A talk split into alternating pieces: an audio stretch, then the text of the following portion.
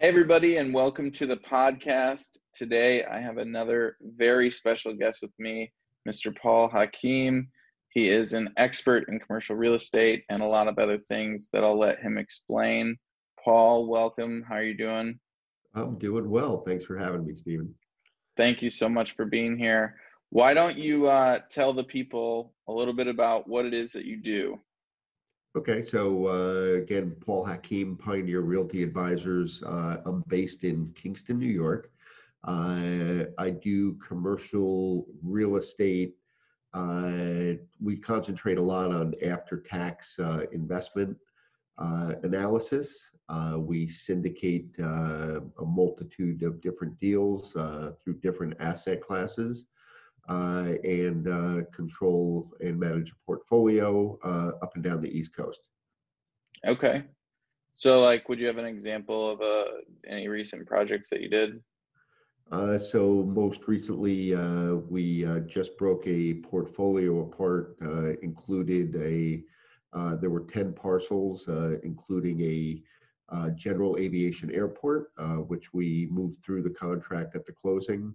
Uh, we ended up with a uh, 40,000 square foot industrial building, 20,000 square feet of office space, and some self storage. Uh, and we, uh, before that, bought a 105,000 square foot industrial building uh, down in Greenville, South Carolina. Okay, so much experience. I should say we took control of a building in Greenville, South Carolina. We have not closed on it yet. We uh, did a master lease with an option. Okay, well, there you go. Yeah, just some simple stuff. Um, now I kind of want to hear a little bit more about before you made it and before you were an expert and hear about some of the troubling times. Like, how did you start out? What were some of the struggles that you had coming up? Well, thank you for the expert label. Uh, I don't know how uh, well that is deserved, uh, but it's I've had deserved. a lot of uh, you know unique experiences, which combined have made me a diverse uh, investor and uh, commercial real estate practitioner. Um, I've touched a lot through my career and experienced a lot uh, as a principal, uh, which, uh, you know, that is the value I bring to my clients and the perspective I bring to my clients is, you know, what I've experienced as a principal. you know, was always very entrepreneurial was uh, with my brother, and you know there were some others in the neighborhood. We mowed lawns, raked leaves, you know, all those things you can't find kids to do anymore. Mm-hmm. Uh, you know, but through junior high school and high school, you know, that's how we, you know, made extra cash for to buy records and eight tracks and skateboards. Uh, so, uh, you know, again, always, uh, you know, was able to make enough money to enjoy you know having fun and doing things through through high school. And you know back then we even traveled in high school. We used to go on road trips and you know things that are unheard of now with uh, nice. kids currently in high school. Um, but uh, then uh, i went to niagara university and uh, during my freshman year uh, somehow connected with uh, networking connected with made friends with uh, this guy who was the campus beer distributor. And uh, mm-hmm. uh, back in that day, those days, the uh, drinking age was still 18, so the college experience was a lot different than it is now. Uh, so you know there was open alcohol consumption and partying on campus, and he actually had a relationship with the local beer distributor and delivered kegs and cases and uh, alcohol onto campus and all the apartments surrounding it. Uh, I kind of helped him, uh, with him a little bit uh, second semester, and then first semester sophomore year. Uh, and then I started to take over second semester of my sophomore year. So we would go around through all the dorms. Uh, we had handwritten flyers written, and we had a wall-mounted telephone, you know, back in our apartment, and it would ring, and we'd take orders for deliveries on you know Thursday, Friday, Saturday nights. Uh, also get approached in the bars late night for you know people wanting kegs for after hours, and mm-hmm. I had mm-hmm. access to the truck with the keg handles on the side and could go to the warehouse and grab that at two o'clock in the morning and uh, you know, learned a lot about collecting money. yeah. Uh, you know, and dealing with, you know, cash because, you know, late at night, a lot of singles back then. Um, but, uh, you know, it was, uh, you know, cash flow management and uh, I could go to the distributor and sign out products. So I had an open account, which I need to manage and, you know, quickly learned uh, margin markup and, you know, different things, uh, you know, I guess as elements of the business. You know, fast forward to senior year, uh, was uh, having a lot of fun senior year. Uh, was really not aggressively looking for a job. Uh, when I was home over Christmas break and uh, Easter break uh, with my father and my brother started looking at uh, some multifamily investment properties. Uh, we ended up buying, you know, soon after I graduated, a four family uh, for $37,000. Wow. We still own it. that was 1986. Mm-hmm. We're actually just really renovating the hell out of it right now. Uh, needed a little bit of uh, lipstick. Yeah. Um, but uh, we, uh, you know, now uh, we renovated that building. I soon after started some other construction activities. We were renovating other buildings. Um, I uh, became a dealer for Tri-Steel Structures, which was clear span C-channel steel uh, residential buildings. Uh, then uh, we morphed into commercial metal buildings. Uh, I was a regional rep for Ceco, Kirby, and Star metal buildings. and we were building, you know, commercial warehouse space. and then I complemented that with an excavating business. So I had dump trucks and other heavy equipment around, and you know we were traveling around doing this uh, construction were the metal businesses your business or were you working for them? I I was a franchisee. I was a dealer for them. Okay. So I was selling and then I would GC the projects. Interesting. Right. So and, after building a few houses, I realized uh, that I, the residential construction wasn't for me. You know, we were dealing with people making, you know, those design and emotional decisions. Um, yep. And uh, I quickly found dealing with business people and doing commercial buildings uh, and office buildings and the like was uh, definitely the path for me. Different yeah. relationship with the customer. It is. I mean, it's still based on a relationship, but I think you really hit it. You know, when I first got into it, people were like, why don't you just do residential? It's so much easier and all this stuff. And yeah, I'm sure it is, but dealing with the emotional part of it, it's like, how can you I, I don't know. There was just something about that that.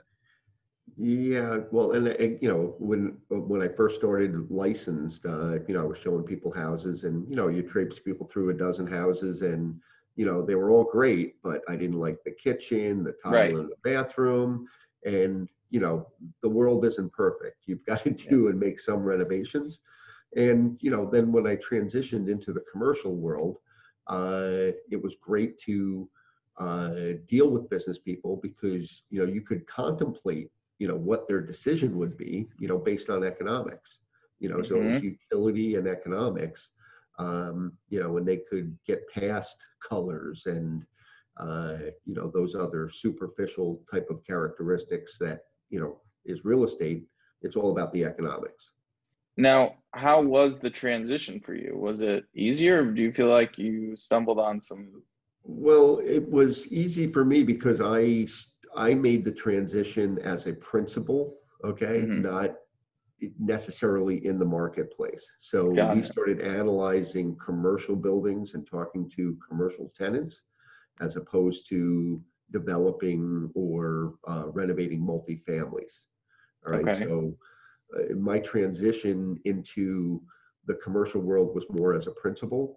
Uh, although I am a licensed real estate broker, uh, I really do not list and sell. I take on uh, portfolios and do some problem solving. I work with some family offices and, um, you know, just most recently over the last couple of years have uh, unwound a couple large family portfolios, you know, going through the subdivision process because, you know, going through the land development and construction business, I've got a different perspective. All right. So, you know, uh, I can do site plans. Uh, I was uh, 25 years on the town of Hurley Planning Board, 15 as chair. I was on the county planning board for 10. So I've got planning and zoning background, um, but mm-hmm. from a mm-hmm. practical perspective, I really understand uh, grading and design of a site.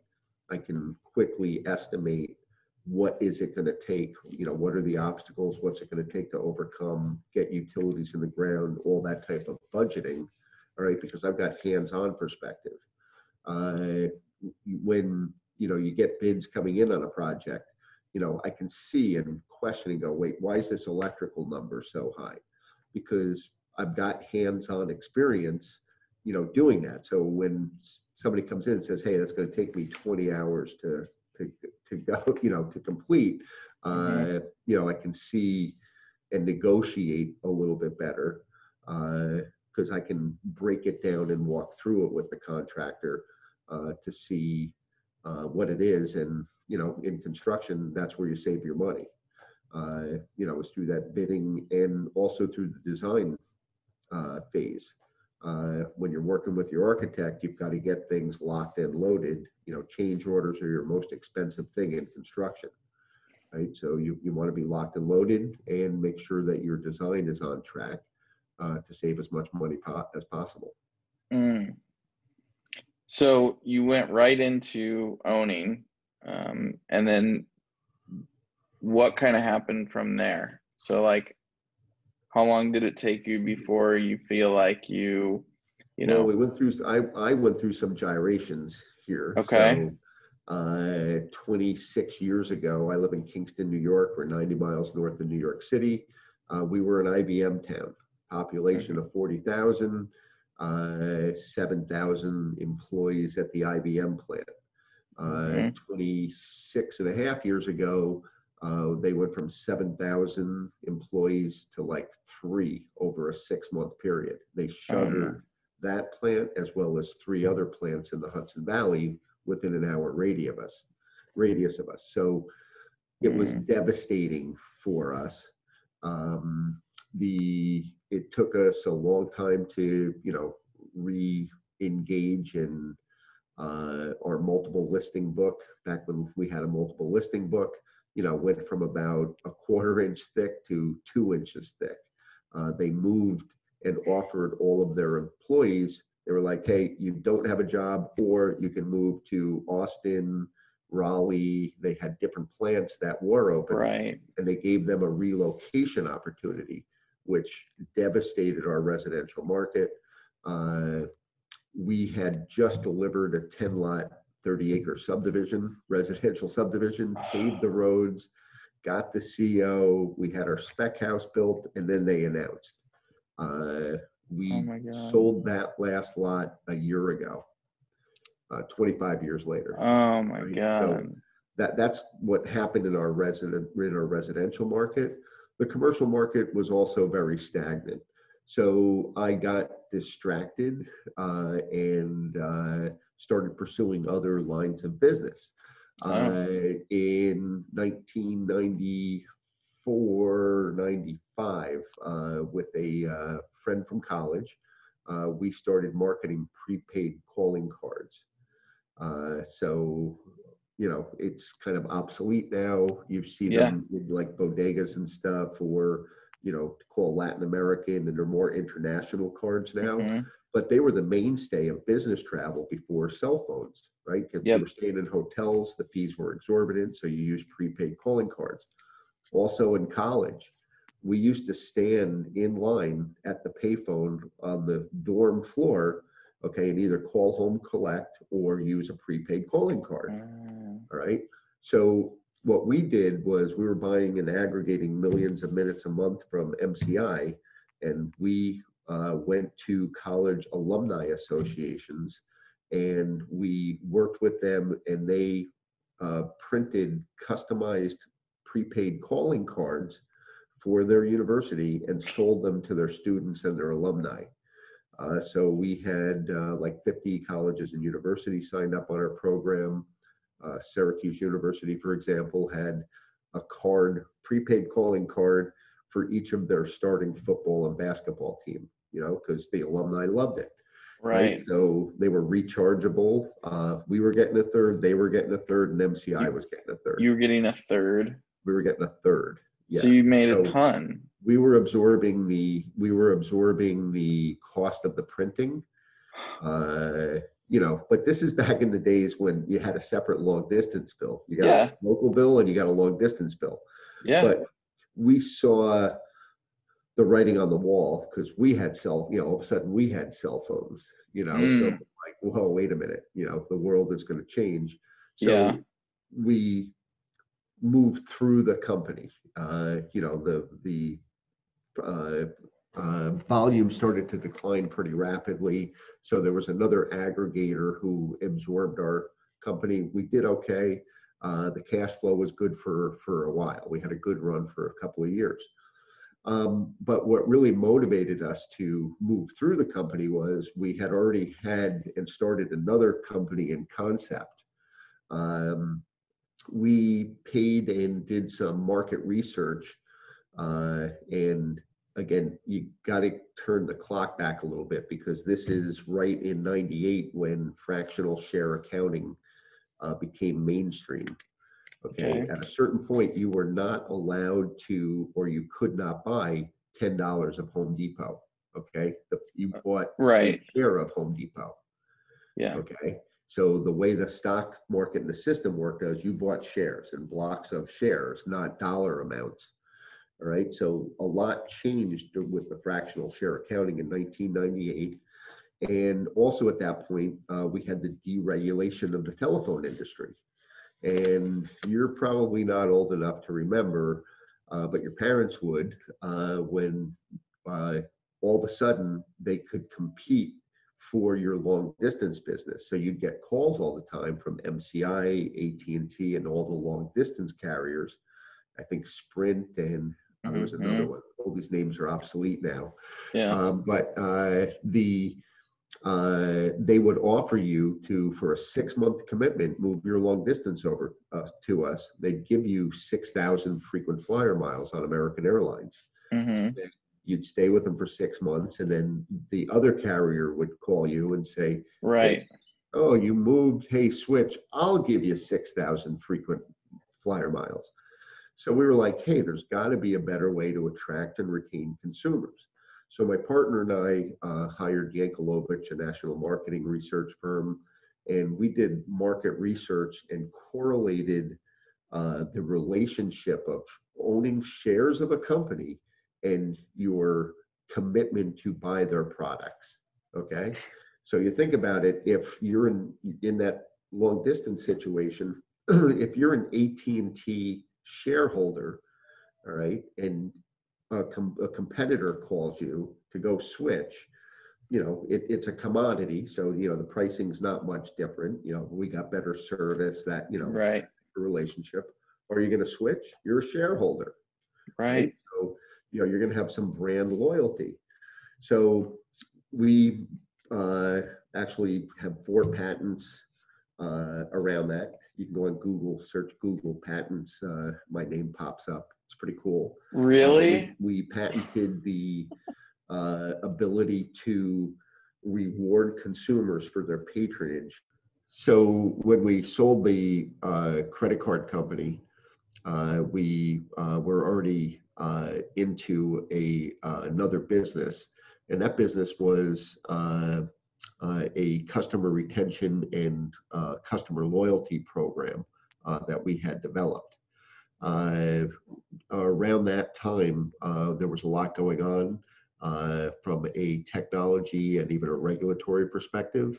The fractional share accounting was introduced by the SEC.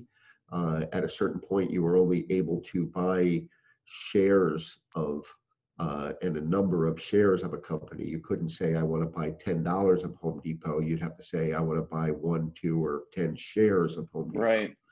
Um, so uh, there was also a lot of technology things happening where there was you were able to do screen scraping. You would be able to register your credit card with me, and I could see what your charges were. and be able to handle a points-based system. So we effectively uh, turned a uh, frequent flyer mile program into it. We wrapped a frequent flyer mile program around a mutual fund. So we started a mutual fund uh, with State Street Bank. Uh, we first we raised a million dollars from a seed investor. Um, and uh, we approached State Street Bank and we became fund number 25 in their family of funds. Uh, SSGA, State Street Bank, is the granddaddy of the mutual fund industry. So it was great to have a 800 pound gorilla uh, in our corner when we were prosecuting a uh, prospectus with the SEC where mm. we were not selling shares, we were awarding shares. Okay. Right. So if you think about a solicitation document, you know, it's all about the risk of investing. Here they're not investing. You know, they're they're giving their loyalty and getting their cash back and their points uh, through our program. Uh, you know, at uh, when we started and what really gave us the idea uh, was, you know, we saw what was happening in customer retention between the long distance companies where they would uh, award you uh, eight, 10,000 frequent flyer miles from American Airlines uh, for a six month commitment to not change your long distance service. Uh, and then people would flip immediately because they'd offer, the next company would offer you 10,000 frequent flyer miles mm-hmm. and go back to them for six months. Um, if I remember correctly, you know, the average long, long distance bill at that point, going back to the, the PowerPoints, uh, you know, the average long distance bill monthly at that point was $38. Uh, the cost of acquisition for a consumer uh, was around $225 because they were buying American Airlines uh, frequent flyer miles to give away. They had co- active call centers calling and pounding people on the phone all the time, uh, which cost them in long distance. It's not like today where right. it's voice over IP you know, so the call center world was very expensive at that point. So, you know, we kind of developed a better mousetrap because again, we hired uh, Yankelovich, a national market research company, to go out there and correlate the relationship between companies you own stock in and your patronage of that company. Mm-hmm. So, you know, long distance is one, but you know, you think about uh, if you're have a big stake in Mobil, Are you going to pull into Exxon? You're going to go to Mobil, right? Right. So you know there is a correlation there. Uh, we uh, grew the company uh, through multiple rounds of uh, venture capital uh, and a merger with another company uh, in San Francisco, which resulted in me moving my family out there. soon after we moved out there, uh, Kleiner Perkins was our lead venture capitalist. Uh, uh, the dot com bubble burst, uh, so the funding changed a lot. Uh, we had trouble raising money to keep the company afloat. Uh, we were in you know high burn development mode. a lot of employees. so we ended up merging the company with another called Upromise. Uh, if you go into the grocery store, you'll see it a lot of consumer packaged goods, it's a letter U with a cap and gown on it. Uh, okay. That indicates like Procter and Gamble is in on it. Uh, right. There's all different ways that you can earn points. Uh, I believe Mobil is still on the program, uh, Home Depot, but you they can see what you're buying and your points vest into shares of that company. So mm-hmm they're the company Upromise. it's a 529 tax deferred college savings plan so you your brother and you know your parents can all save their points and direct it to little johnny's college savings account as a tax deferred mm. point savings program. Uh, our mutual fund uh, was a lot more liberal you know but it was a taxable event. Any growth on it or anything you received was a taxable event. Um, but uh, again, prosecuting that uh, prospectus with the SEC, uh, I that was my graduate program. You know, I learned a lot in six months with uh, you know again some really good, powerful attorneys. mm-hmm. uh, and you know just kind of learned how that disclosure world worked. Um, soon after that, uh, I consulted with the company for a while and uh, came back to my real estate roots. Uh, so while I was doing the steel buildings uh, back in the early 90s, uh, I had built a bunch of uh, self storage facilities for people. And I'm like, I just didn't understand the economics. I was like, who's going to store stuff? Self storage? You know, and those were kind of the early days. And I wish I, I wish I had built like 20 complexes mm, yeah. 25 years ago and had those right. free and clear right now. Uh, because, you know, never thought that industry would turn into what it is today. Yeah, it's uh, huge. Uh, while I was in California, I saw a different concept and I started a different type of self storage. Uh, this was mobile storage. Uh, you probably see pods around, which is a larger mm-hmm. container. Uh, we were running trucks like Home Depot has with the forklift on the back, and we deliver five by eight storage containers to your yard for you to load. Then we'd come pick them up and stack them, you know, three high, five deep in the warehouse. So it was kind of arbitrage on rent, you know. Mm-hmm. So it was, you know, rent real estate by the square foot and then lease it back out by the cubic foot. Mm. Right. So uh, what uh, I didn't anticipate and what uh, led me to move through that business uh, was uh, the service component. You know, unlike a mm. fixed self storage facility, running trucks on the road, stuck in people's yards. You know, the mm. forklift damaged my driveway the guy was supposed to be here an hour ago. I've got movers waiting. Yeah. Uh, you know, that just brought it to a whole nother level. Uh, moved through that business, sold that to a uh, large moving and storage company, uh, and uh, learned a lot about marketing in that one because uh, your typical self storage facility competes in a six mile radius. Mm-hmm. Okay I was competing with 20 public storages because I, I, could be 15 minutes away because you didn't come to me, I came right. to you. So right. I could cover uh, some big geography, right, with one central warehouse. So mm-hmm. I wasn't, I, I, was kind of infiltrating all of these different markets. Uh, and, you know, it was pretty cool just to see how all of those companies were positioning and all that type of good stuff. Uh, and then uh, after that, uh, I was back to my commercial real estate, uh, managing our portfolio, uh, leased some space to a, a regional bank uh, who I had been referring a lot of business to. you know, as you know, we do a lot of networking, we do a lot of marketing sessions. I was coming across a lot of deals and I was referring people like, hey, I closed a deal with this bank. mm-hmm. You should go go over there. They were good. They were aggressive uh, for a for a regional bank. They had a ten million dollar legal lending limit and weren't afraid to use it. Um, and again, this was like, uh, let's say, 2003 to 2007. Okay, mm-hmm. before the before the downturn. Uh, uh, the bank had approached me and said, "Hey, you referred all this business over to us you know, why aren't we paying you? So I was like, hey, so we worked out a referral fee and I was a commercial loan officer, uh, kind of an independent consultant for them. Uh, it was pretty cool. I was out, you know, hunting and, you know, in those days, everybody was into real estate, right? Everybody was buying real estate. The money was flowing. Uh, you know, it's probably the closest thing I could have experienced to selling crack, right? Because hmm. everybody wanted to buy real estate. It was like, hey, I bought a building. Hey, I'm buying another building. Mm. Uh, you know, in the downturn, that caught up with a lot of people. Not as much on the commercial, but a lot of residential. You know, uh, flippers and you know, right. were renting them out. You know, got in trouble.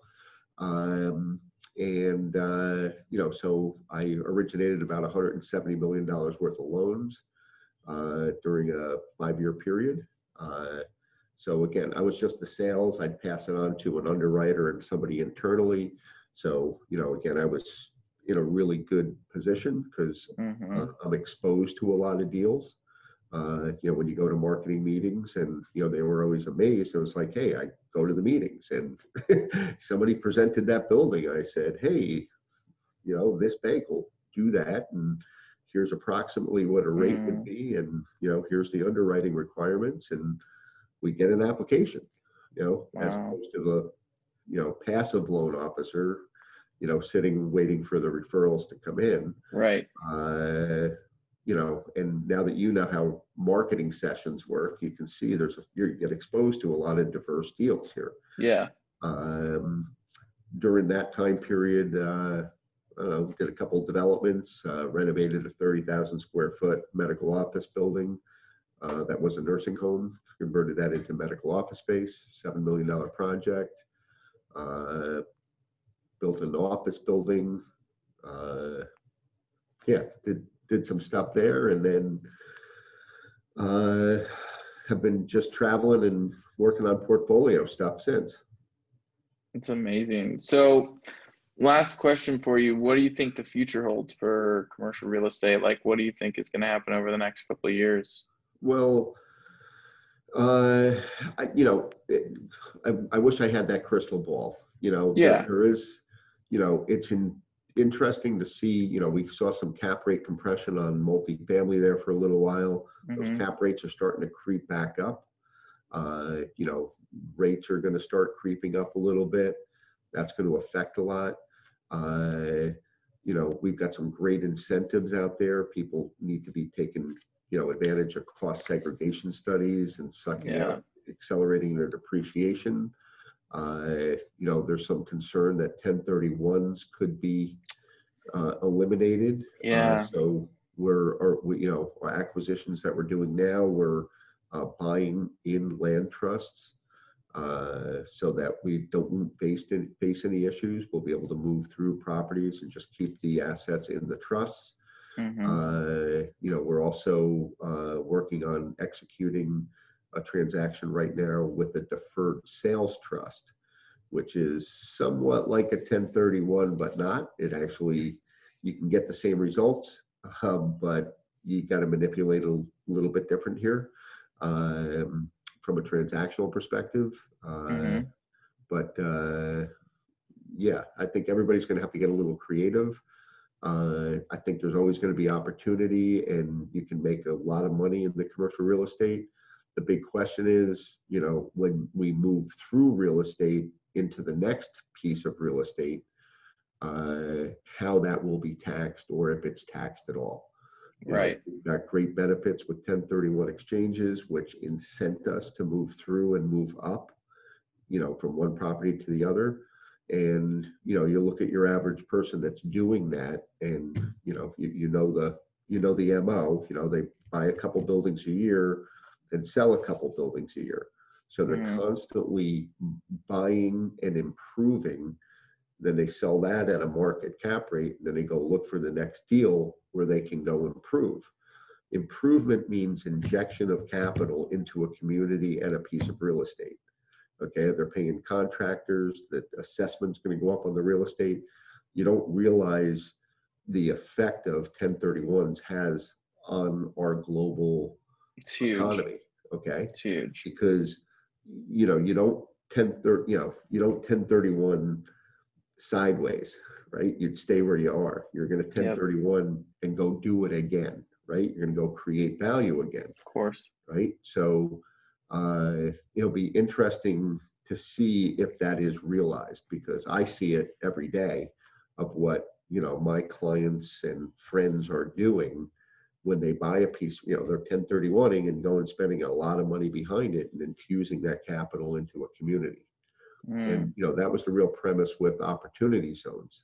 You know, Right. it was a way to get money out of the stock market and invest it onto Main Street, you know, either into, you know, directly into the Main Street business or into real estate projects uh, on those main streets.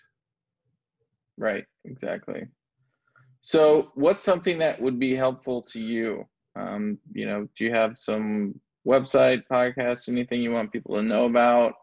Um, Well, I'm Pioneer Realty Advisors. I advise on all types of deals. Uh, you know, I specially specialize in deal structure.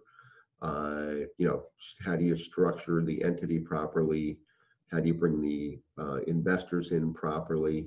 And you know, obviously analyze to what the most efficient amount of debt. Uh, I'm, I'm not one of those guys who is like, hey, the best amount of debt is the most you can get. You know uh, you can analyze pretty easily to see you know what the most efficient amount of debt is to get you to realize your five or ten year business plan. Right. Right? Right. So uh, it's just a different way of investing and uh, you know we really look at the after tax because there's so many the bundle of benefits that comes with the with real estate ownership isn't just the positive cash flow Right. You know, so you've got to really, you know, look at the other benefits. And sometimes, especially now with the cost seg, those other benefits a lot of times outweigh the cash flow, right? Yeah. That accelerated depreciation, uh, you know, and the timing of when you do that cost segregation study based on your client's taxable events that they've got going on in the background. Yeah. So understanding the whole picture, um, you know, we're more catering to people who uh, have a diverse portfolio of things other than real estate. Okay, so real estate helps them balance uh, and offset gains. Right. Uh, and you know, globally enhances their their global you know their global return here. Right. So exactly. Well, thank you so much for being on. I think it's amazing. I love the value you dropped. I love that you're an entrepreneur at heart, like myself. You know, the future looks good, and uh, yeah, I hope to uh, do a deal with you soon. I can't wait, man. Thank you so much. okay, great. Thanks for having me.